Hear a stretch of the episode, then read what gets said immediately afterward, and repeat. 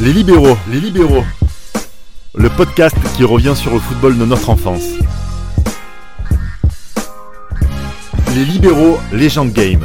2000, c'était il y a si longtemps déjà. Le Real remportait encore la Ligue des Champions. La France confirmait qu'elle avait, de loin, la meilleure équipe du monde. Mais avant, bien avant le sacre des Bleus de Zidane à 7 euros, qu'on a eu l'occasion de, voir à, travers un, de nos podcasts en saison 1, eh bien, il y avait une compétition internationale qui se jouait en Afrique et c'était déjà de l'excellent football. Déjà. Vous savez de quoi nous allons parler sur ce podcast Le Legend Game du jour propose de vous faire revivre la Cannes 2000. Pour une compétition géniale, il m'a fallu une équipe géniale et c'est pour ça que j'ai à mes côtés Gilles Christ. Salut à tous. Et Tate. Bonsoir à tous et à toutes. Et pour vous accompagner, mesdames et messieurs, sur ce podcast-là, eh bien, nous avons euh, notre invité qui va faire cette semaine, entre guillemets, avec nous sur, euh, sur la spécialité africaine que l'on vous propose. C'est Nabil Drissi qui est avec nous et merci d'être encore là, Nabil. Bonsoir à tous, merci à vous. Alors, on va, on va, on va faire cette canne 2000, on va dire, par, de manière chronologique. Moi, ce qui m'a frappé en, en, me replongeant dans mes archives, c'est que bah, déjà, il y avait des petits problèmes d'organisation. C'est que c'était le Zimbabwe qui devait organiser cette compétition-là. À une année de la, de la, date de, la compétition, on décide de la donner à, au Nigeria et au Ghana. Première historique, deux pays vont euh, co-organiser une compétition, Gilles Christ. Disons que normalement, euh, la Corée du Sud et le Japon et la Belgique et les Pays-Bas, eux, c'était prévu. C'était prévu donc sur euh, voilà donc sur plusieurs années pour pouvoir bien l'organiser. Et en Afrique, on n'a pas l'habitude de faire les choses dans l'ordre. Donc, c'est-à-dire que à Abidjan, on retire l'organisation de la Cannes 2000 au Zimbabwe pour des problèmes donc d'infrastructures qui ne sont pas euh, donc terminés, et on donne ça à la va-vite au Nigeria, au Ghana qui se, qui se mettent d'accord pour pouvoir organiser la, la, la, première Coupe d'Afrique, la première compétition internationale donc euh, de, du troisième millénaire. Du troisième millénaire. Et euh, donc là, on est sur euh, quelque chose où on est un peu dans l'expectative. On attend de voir donc comment va être cette Coupe d'Afrique, surtout qu'il y a un plateau qui est, on va dire, très relevé. On va revenir sur ce, sur ce plateau-là. Nabil, en 2000, on parle de la Cannes. Comment tu l'attends cette compétition? Euh, c'est une compétition euh, où tu as les meilleurs. Euh, par exemple, tu as, le Nigeria avec, euh, pour moi, une équipe, mais. Et tu les fais jouer le Brésil. Je, on va, on va vous dire les noms de ces équipes. non, mais on va vous faire rêver. Tu te dis qui est le Brésil, qui est le Nigeria. Ils ont une des plus belles équipes du monde. Et tu as des équipes maghrébines comme la Tunisie, euh, qui, qui a, en 94 est finaliste contre l'Afrique du Sud qu'on attend dans le dernier carré. Donc voilà, tu es là tu, et on donne la compétition à deux pays, le pays le plus peuplé d'Afrique, le Nigeria, et qui a des ressources, euh, de, pas mal de ressources euh, monétaires, mhm. et le Ghana qui est la, une, un pays qui a toujours été dans les règles. Un, grand pays de football aussi. Un grand pays de football et une démocratie. Hein, je veux dire, un pays avec des structures déjà en place. Donc, on risque de voir, de voir du spectacle et on a vu du spectacle.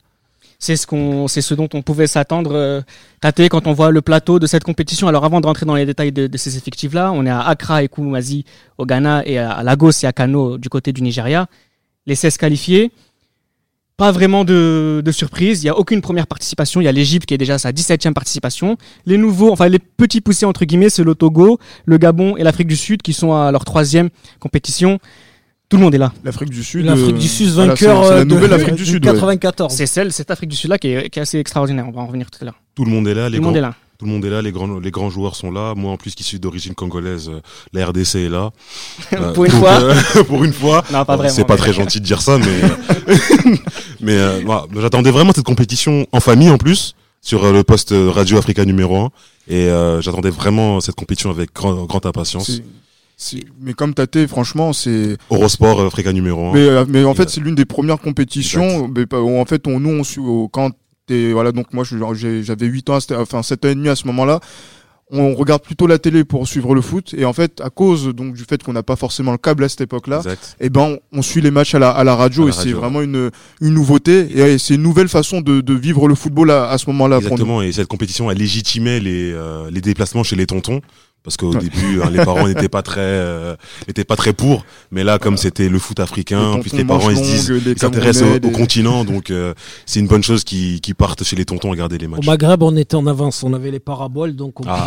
et nos pays avaient acheté les droits parce que c'était une ah. histoire d'acheter les droits acheter les droits donc on pouvait voir les matchs de la Tunisie pour les Tunisiens. Mhm. Et euh, de temps en temps, je crois qu'il passait un match ou deux des, des, des autres équipes. Mais c'est vrai que si tu voulais voir, euh, par exemple, un Nigeria-Sénégal, tu l'écoutais à la radio, il y avait peut-être. Eurosport diffusé un match sur deux. Il y avait pareil. Eurosport qui diffusait, il y avait Africa numéro 1, il y avait aussi RFI qui était qui avait Mhm. fait la Ouais. couverture et voilà, on essaye de s'organiser et quand tu es fan de foot, ben voilà, c'est c'est une nouvelle façon de, de, de, de consommer le football et c'est ça qui va emmener qui, qui a emmené on va dire qui a bercé on va dire notre enfance par la suite après par rapport à euh, ce qui concerne le, le foot euh, que ce soit en France ou en Europe et aussi ça a été aussi une bonne alternative pour euh, quand on va au lit à, la mi-temps. Alors, on va, on va découvrir le plateau de, de cette compétition, de cette Coupe d'Afrique des Nations. Vous allez voir que c'est vraiment du. Il y a tout le monde en fait. Il y a tous les héros, tous les grands joueurs de l'époque qui sont là. Groupe A, on a le Cameroun, le Ghana, la Côte d'Ivoire et le Togo. Ce qui ressort de ce, de ce groupe-là, euh, c'est que tout le monde gagne, tout le monde perd et tout le monde a match nul. Ouais, et ça va être faire la différence sur le, bah, sur le, sur la différence sur de différence ouais. Mais Chris, on rappelle que tu es d'origine togolaise. C'est c'est toujours intéressant de, de voilà de, de voir. Enfin, t'as peur au début quand tu vois le groupe. hein. Franchement, t'as as peur. En plus, t'as peur d'être ridicule. Ils ont les que choses, tu, clairement. Tu vas, tu vas, tu vas à l'école. T'es t'es dans un, t'es dans un groupe où il y a des fortes communautés qui sont présentes, les Ivoiriens, les Camerounais, pas peu de Ghanéens, mais voilà, tu dis que le Togo, t'es le, le petit poussé. Déjà, le pays on te connaît pas. On dit que ton pays c'est un couloir. Il y a pas, pas mal de choses. C'est pas totalement faux. Disons que bon, C'est très bien les couloirs, sinon tu C'est vas pas dans les chambres, donc euh, quelque Exa- part. Exactement, mais bon, on sera jamais la, la chambre de l'Afrique. Mais voilà, mais après tu vois sur ce sur ce groupe sur ce groupe A, euh, déjà tu bats le tu bats l'une des de l'Afrique. franchement, mais c'est euh, C'est un grand pays le Togo, s'il vous plaît. mais après après tu vois t'es- tu vois le Cameroun qui tu joues contre le Cameroun, Oui. tu bats le Cameroun. Tu bats le Cameroun. avec euh, un but donc de Changai, un joueur voilà donc euh, joueur défenseur là qui est maintenant dé- dé- décédé paix à son âme Ah. et qui euh, et voilà mais qui voilà qui, qui permet donc tu, tu bats en fait l'une des meilleures équipes d'Afrique C'est à ce moment. dernier match du groupe en plus. C'est ce qui Ouais, permet c'est de ça. rester C'est en vie. C'est c'est c'est c'est c'est c'est le 1-0 et 1-0 tu, tu, tu l'emportes face au Cameroun, le Cameroun qui se cherche dans ce dans cette phase de groupe et euh, c'est- tu fais bonne figure en fait dans cette CAN 2000, chose qui n'était pas forcément le, le cas lors en 98 ou même euh, dans les éditions précédentes. Tate, euh, le Ghana qui est à domicile, Samuel Koufour, Kwame Ayou qui va faire une, euh, Le très grand- bonne Le compétition. grand frère de. Des, des frères Ayou, visiblement. Ouais, c'est ça. Stéphane Apia, Otto Addo. Ils sont à domicile, c'est peut-être la principale qualité de, du Ghana où il y a vraiment une équipe aussi? Il y a vraiment une équipe, mais on va dire c'est pas vraiment une équipe. euh, Enfin, en termes de qualité, c'est une équipe qui qui a pas fait le mondial depuis des années. Et en termes de qualité, c'est Tu l'as pas- jamais fait qui a jamais fait. hein, Ouais. Euh, merci de me rectifier. Et c'est une équipe bon qui a des bons joueurs, mais c'est pas vraiment une, un épouvantail de la compétition. Pas encore en tout cas. Encore non. Euh, et puis on a le Cameroun qui se, enfin Ah. voilà le Cameroun de de, bah, de, de, bah, de, de- de la meilleure équipe finalement peut-être sur sur le papier. On a Song, on a Womé, Jérémy, on, va, on en parlera. Il y a Lorraine, il y a Foué aussi, Ouais. à son âme, il y a Samuel des- Nabil, euh, ce Cameroun là, c'est celui, c'est le favori de la compétition? Euh, pour moi, non. C'est le Nigeria. Ah oui. C'est- Pour moi, c'est le. Nigeria qui a la meilleure équipe sur le papier. Ouais. Euh, mais après, bon, le Cameroun en Afrique, en Coupe d'Afrique, je Mhm. précise bien, en Coupe d'Afrique comme l'Égypte, sont intraitables. Donc, euh, on peut s'attendre à une surprise de leur part. Et on Oui. a, on a, oui, tu vous disais, j'ai Christ Non, oui, oui, effectivement, mais après, c'est vrai qu'il y a le, il y a, il y a le Cameroun qui, a, qui est mondialiste. En 98, ça se joue à pas grand chose aussi, donc, euh, Oh oui. en France, avec euh, cette histoire de Chili, le but, alors, euh, un but qui devrait être accepté. Voilà, donc là, Oui. le Cameroun est dans une progression, en fait. Et en fait, ils doivent concrétiser ça parce que ça fait depuis maintenant 88 qu'ils avaient pu gagner donc la, la Coupe d'Afrique à l'époque. Et euh, donc, ils avaient à cœur de montrer ça, donc, euh, sur ce, sur ce- on va dire, sur cette Coupe d'Afrique 2000. Et après, il y a aussi, euh, je crois, le- la Côte d'Ivoire. Ah. La Côte d'Ivoire, c'était Oui. particulier. Parce très que particulier. C'est c'est une Coupe d'Afrique où euh, on est sur, euh, on est juste après le putsch. Donc, euh, qui a eu donc euh, le en 99 avec euh, la destitution de Conan Bédier, Robert Gueye qui arrive, et après euh, Le fameux. le, le, le- le fameux avec l'équipe de Ibrahima Bakayoko, euh, Lassina Diabaté, Et il y a qui- Gay. et voilà, et donc et Robert Gueye qui euh, après la- les- après le- après la- l'élimination qui euh, les met en Tu peux le dire. ouais, ouais, en, en camp de redressement pendant Exactement. deux Camp militaire. À la Camp militaire. camp militaire pour Avec dire un que discours mémorable. Lunaire. Lunaire. Non mais Ah, c'est. On va, on va conseiller à nos auditeurs d'aller, euh, d'aller le consulter parce que sinon on va faire un podcast de 57 minutes, même si ça serait très intéressant, peut-être euh, au cours de la saison 3. La... euh, et, ensuite, on a le, le groupe B. Le groupe B, c'est celui de la, la, la République démocratique du Congo, Ah. du Gabon, de l'Algérie, évidemment, et de l'Afrique du Sud. Là aussi, c'est, on a, on a, on a deux équipes qui On se a un dégagent. derby. On a un derby. Lequel? Bah, le RDC contre le Gabon, c'est un derby. Bon, mais après voilà, c'est un derby qui a sa qualité. Franchement, quand Alors- on voit Afrique du Sud, euh, Sur cette période-là, on voit quand même un- une Afrique du Sud, on va dire de 96, 98, 2000. C'est une équipe nouvelle sur le continent, sur l'échiquier africain. Nabil, l'Afrique du Sud a, a fait peur quand même. hein. Ben, elle elle a fait peur et elle fait peur parce qu'elle venait de gagner la Coupe d'Afrique, parce ça. que parce que c'est une génération, une nouvelle génération. C'est un pays de rugby qui s'est vite adapté au ce qu'ils appellent le soccer chez eux aussi, au football. Et, euh, et, et on, on la craint, ils sortent des qualifications, je crois qu'ils sont qualifiés premiers de leur groupe, invaincus. Et euh, directement, on a peur. Après, le Gabon, Ils perdent un match quand même, l'Afrique du Sud. Ils perdent un match, mais sinon c'est trois victoires. Ouais, ils sont 7 euh, points. deux et victoires, ils- ouais. ouais, deux victoires et ils perdent un match. Après, on a le RDC qui, euh, qui était en pleine reconstruction, qu'il est toujours jusqu'à maintenant. Ah Et le Gabon, c'est c'est le même acquis. c'est D'ailleurs, le même C dans. RDC, ça veut dire construction. Ouais, soit- ouais, c'est co- et c'est un pays qui, qui Rien avec le BTP. Hein. Ouais, Rien à voir avec le DPT, BTP. qui a récupéré son nom parce qu'il était Zaïre Exact. jusqu'à il y a, je crois que trois ans avant, il était encore dans- 97, je crois voilà. 97. hein. 97, on est passé de Mobutu à Kabila. C'est ça. Le pays est encore en pleine construction. Kabila père. Ouais. Et un Gabon qui n'a jamais investi d'argent dans, l'arge- dans le football. Dans le football, ouais. Là, c'était le petit poussé du groupe, clairement, dans, dans cette compétition. Ah, je veux Et- pas dire insignifiant, mais au moins, tu vois, c'est Juste- une équipe qui a juste, euh, qui voilà, qui a, qui a essayé de se faire valoir, quoi. On rappelle qu'en Afrique du Sud, on a Radébé, on a Fortuné, on a, Nowete. on a Issa et Donc BT. Nowete, ouais, j'adorais Bartlett ce aussi. Bartlett qui va marquer énormément de buts. Celui, Ouais, qui a, buteur. celui qui a les dreadlocks là, qui joue en Russie, comment il s'appelle Euh, On a Pierre Issa le Marseillais, Ah, Pierre Issa, on il est a là. le Pierre Issa le Marseillais. Et puis il y a aussi cette équipe euh, algérienne qui est une surprise. Hein, L'Algérie à cette époque, le foot c'est c'est quand même secondaire. Hein. Euh, et Mine de rien, ils arrivent à passer avec Moussa Saïb qui est, qui est un, Voilà, qui est- un survivant de la Coupe, de la Coupe d'Afrique 90, ouais. C'est l'un des, l'un des, l'un des rares, je crois que c'est le dernier, Ouais, et ouais. qui fait aussi le- un bon premier tour avec- et qui euh, a fait émerger donc euh, une, une jeune génération qui va arriver avec les Rafik Saifi qui vont arriver par la Première suite. compétition de Rafik Saifi sur cette Et compétition. euh, donc c'est c'est vraiment une équipe euh, intéressante et qui va euh, tirer son épingle du jeu et qui va augurer des belles promesses au cours Ouais. des années 2000 pour euh, cette équipe de la- de l'Algérie. Pas tout de suite, pas dans la dans la foulée, mais qui Mais va arriver sur la fin il y de a une décennie. traversée du désert. Non, non, c'est euh, vraiment ouais. très secondaire le football à cette époque. Moussa même, Saïb, il est en fin de carrière, il joue à El Nasr en Arabie Saoudite. On a Tasfaout, Ouais. Ouais. euh, Tasfaout, ouais. Mahammar Mamouni, on a des joueurs de seconde zone. on de n'a pas des top joueurs euh, qui jouent euh, dans les. euh, on n'a pas Marez, on n'a pas des joueurs du calibre de Marez. Non. Voilà, on a des joueurs de seconde zone. Ils sortent leur épingle du jeu, mais c'est pas l'Algérie des années 90 10, ou l'Algérie fait. de, de- de- de- des années euh, 2000. 80, ouais, même. Est-ce que les joueurs du calibre de Marez n'étaient pas du côté de l'Égypte dans le groupe C? L'Égypte avec le Sénégal, la Zambie et le Burkina Faso. Et là, l'Égypte, trois matchs, trois victoires, sept buts, deux encaissés. Ah, ils étaient venus pour gagner une deuxième fois d'affilée. Après avoir gagné au Burkina Faso en 98, les Égyptiens, ils, ils montrent qu'ils ont cette culture continentale qui n'arrive pas à convertir donc en qualification au mondial, à part voilà donc à, à- mis à part donc en 1990 où ils, se- ils se, ils se sont qualifiés.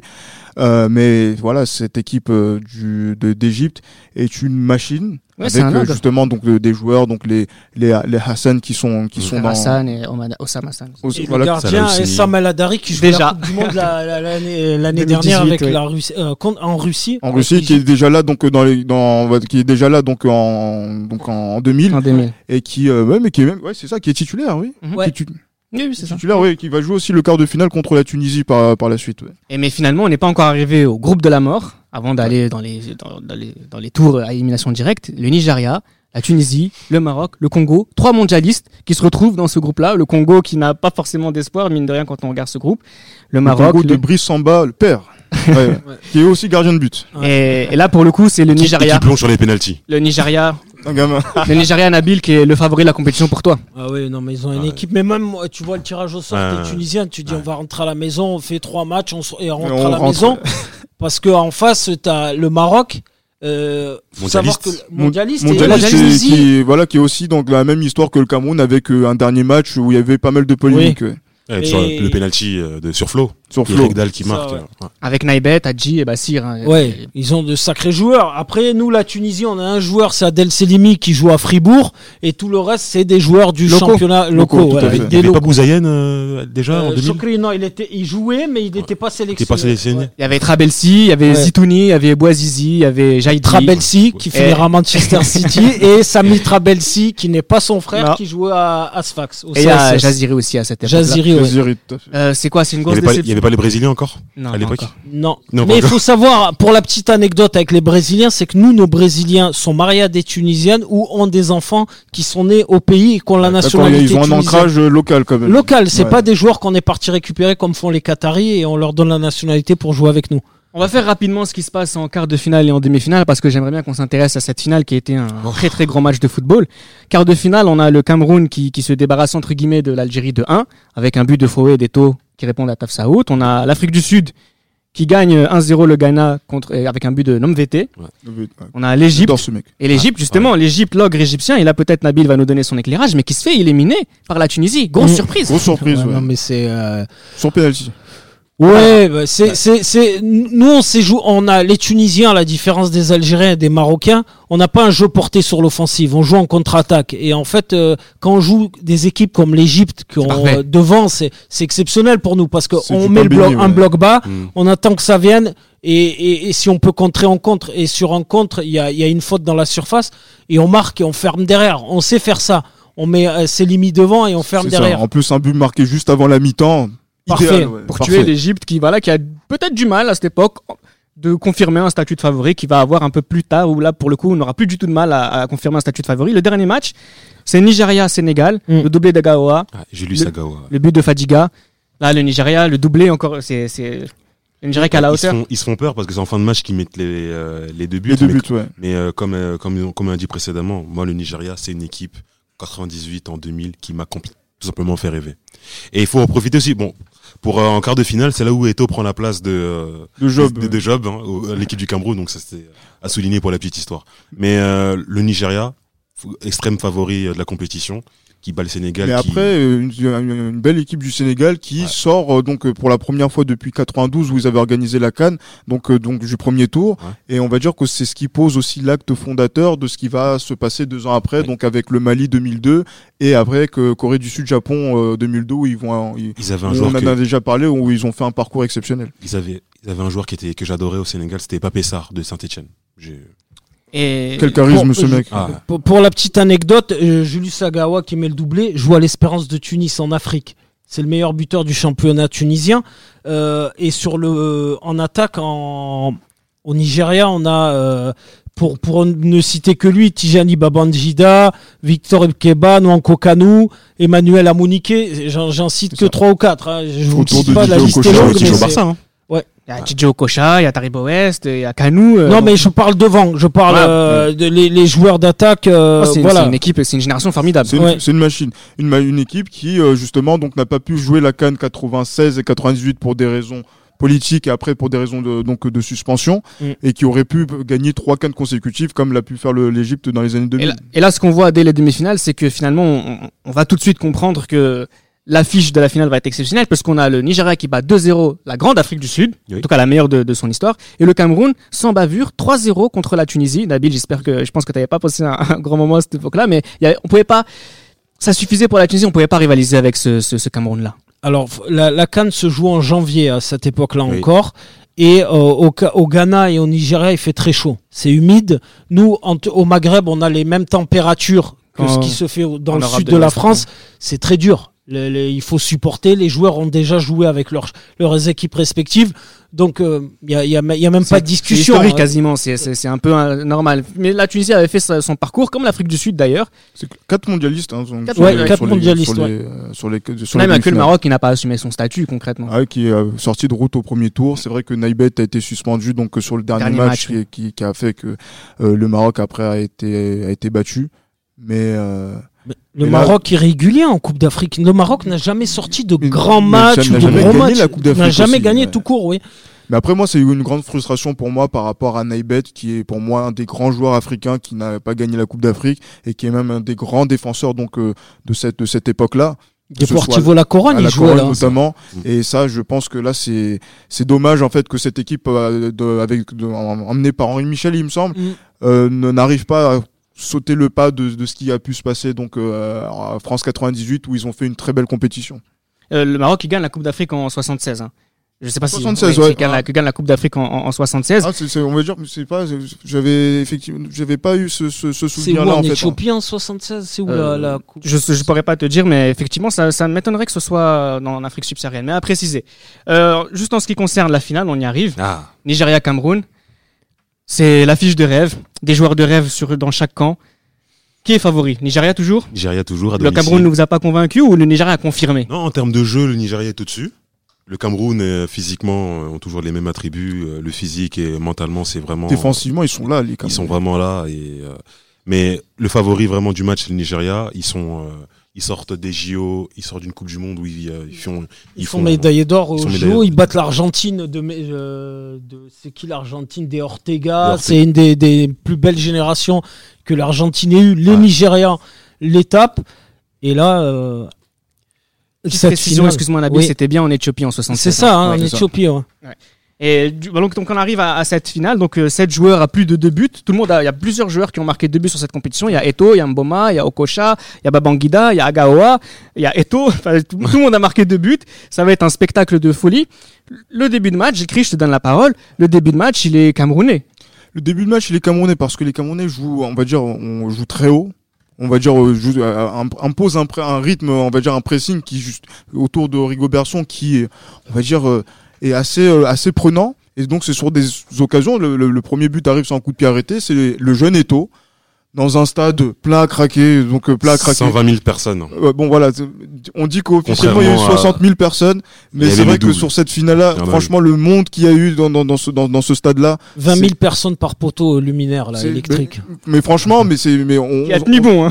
qui, a, qui a tenu bon, mais en, mais en plus on voit des gens, mais ils sont serrés et c'est c'est incroyable. Donc dans cette ambiance-là, on va dire qu'il est à 90-95% acquis pour le, le Nigeria de sortir donc euh, un but pareil à, peine même pas même pas à 20 30, 30 même minutes pas. de jeu, premier but. Exactement. Ouais. Et après donc ce but qui arrive dans la foulée donc de Patrick De- Mboma Mboma, oui. qui euh, voilà donc qui fait que le Cameroun donc est- prend prend les devants et voilà progressivement on se dit que le Cameroun donc domine son sujet mais il y a ce but qui arrive juste avant la mi-temps que l'air de rien donc euh, fait que le Nigeria con- continue de revenir dans, dans cette rencontre et euh, on repart à 2 à la, à la mi-temps l'équipe de Choukou. Choukou et- de Choukou et, et l'équipe de Joe Bonfrère se dit ben pourquoi pas justement pourquoi pas revenir? Alors que sur les 30 40 premières minutes les Nigérians ne voient pas forcément le jour. Entrée de deuxième mi-temps. Tate, tu veux nous expliquer le but d'Okosha En- Entrée deuxième mi-temps, et Okocha qui cueille un peu à froid les Camerounais qui, qui, étaient, qui, avaient un, qui avaient un petit manque de concentration dès le début euh, de la seconde mi-temps. Mais on a senti les Camerounais au tout début, hein, un tout petit peu fébriles hein, au tout début. Mais après, ça, euh, petit à petit, ils se sont un peu remis dans le match. Et ils auraient pu, comme on l'a déjà vu dans plusieurs fois, lors des qualifications, lors des éliminatoires, vraiment marquer ce troisième but. Mais le Nigeria avait quand même, a, a fini quand même par euh, prendre le dessus en fin de deuxième mi-temps. Ouais. Et ils ont même marqué ce fameux but qui, euh, selon les, gens, beaucoup de gens sur place, était valable. Il n'y avait pas la VAR à l'époque. Et euh, malheureusement, qui a été refusé. euh. Et Même, euh, même maintenant avec l'avare, je sais pas s'il aurait été euh, accordé. accordé. Mais fr- franchement, mais, on suit le match sur Eurosport, on suit le match à la radio. Moi, je l'ai suivi à la radio ce match. Franchement, on se posait, on, on s'est posé la question. On n'a pas eu beaucoup d'images. On se dit, est-ce qu'il y a eu but? Hmm. On va dire qu'il y avait toujours un suspense euh, autour de, de, de ça. C'est Mais et la pression était côté nigérien, hein, il jouait, à, il À la jouait maison. à la maison.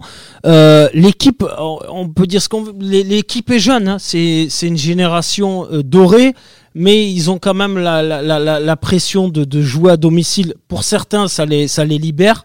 Je pense que ça leur a mis une pression de jouer à la maison, et ça s'est ressenti parce qu'à un moment, il fallait lâcher un peu plus les chevaux, et on a senti des Nigériens crispés en début de match, ils prennent deux buts. Hein. c'est ça. Ils prennent deux buts. Et je pense que s'ils avaient joué cette finale hors des frontières euh, nationales, ils auraient gagné cette finale haut la main. Peut-être avec plus de maîtrise, avec plus de maîtrise, notamment donc dans l'animation offensive. Ouais.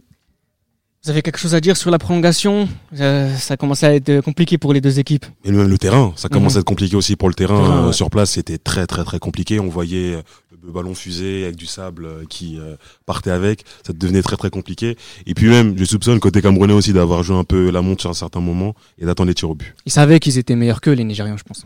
Je pense qu'ils ils savaient, mais après, c'est quand on est dans une finale, on est, on est sur des aspects où des aspects mentaux où on essaye de de se, de se raccrocher au peu de ressources physiques que vous avez et on, ça, on joue sur, sur l'aspect sur l'aspect mental. Et les Camerounais ont, essayé de bien le faire. Et cette séance de tir au but elle était vraiment très attendue. Et une finale de Coupe d'Afrique qui se joue comme ça entre deux équipes de ce niveau-là euh, bon on peut pas on pouvait pas rêver meilleur scénario en termes de suspense. On a du côté nigérien nigérien pardon nigérien euh, Nigérian, pardon. Nigérian, c'est euh, Nigérian. c'est le Niger. euh, Okocha qui inscrit son but, Okpara aussi. Kanou qui rate son penalty. Le, le fameux Okpara. Oui. Okpara qui est en prison, c'est ça Toujours. À, à, Fleury. Ouais. ouais. L'équipe de football féminin, vraiment la vraie prison. Bon. Ikpeba. ouais. Ikpeba qui rate aussi son penalty, Olysée qui l'inscrit. Et du côté camerounais, on a Boma, Wome, Jérémy qui marquent leur but, Foué qui le rate, ouais. et Son qui inscrit son but. Euh, question peut-être un peu facile avec le recul, mais on a un beau champion.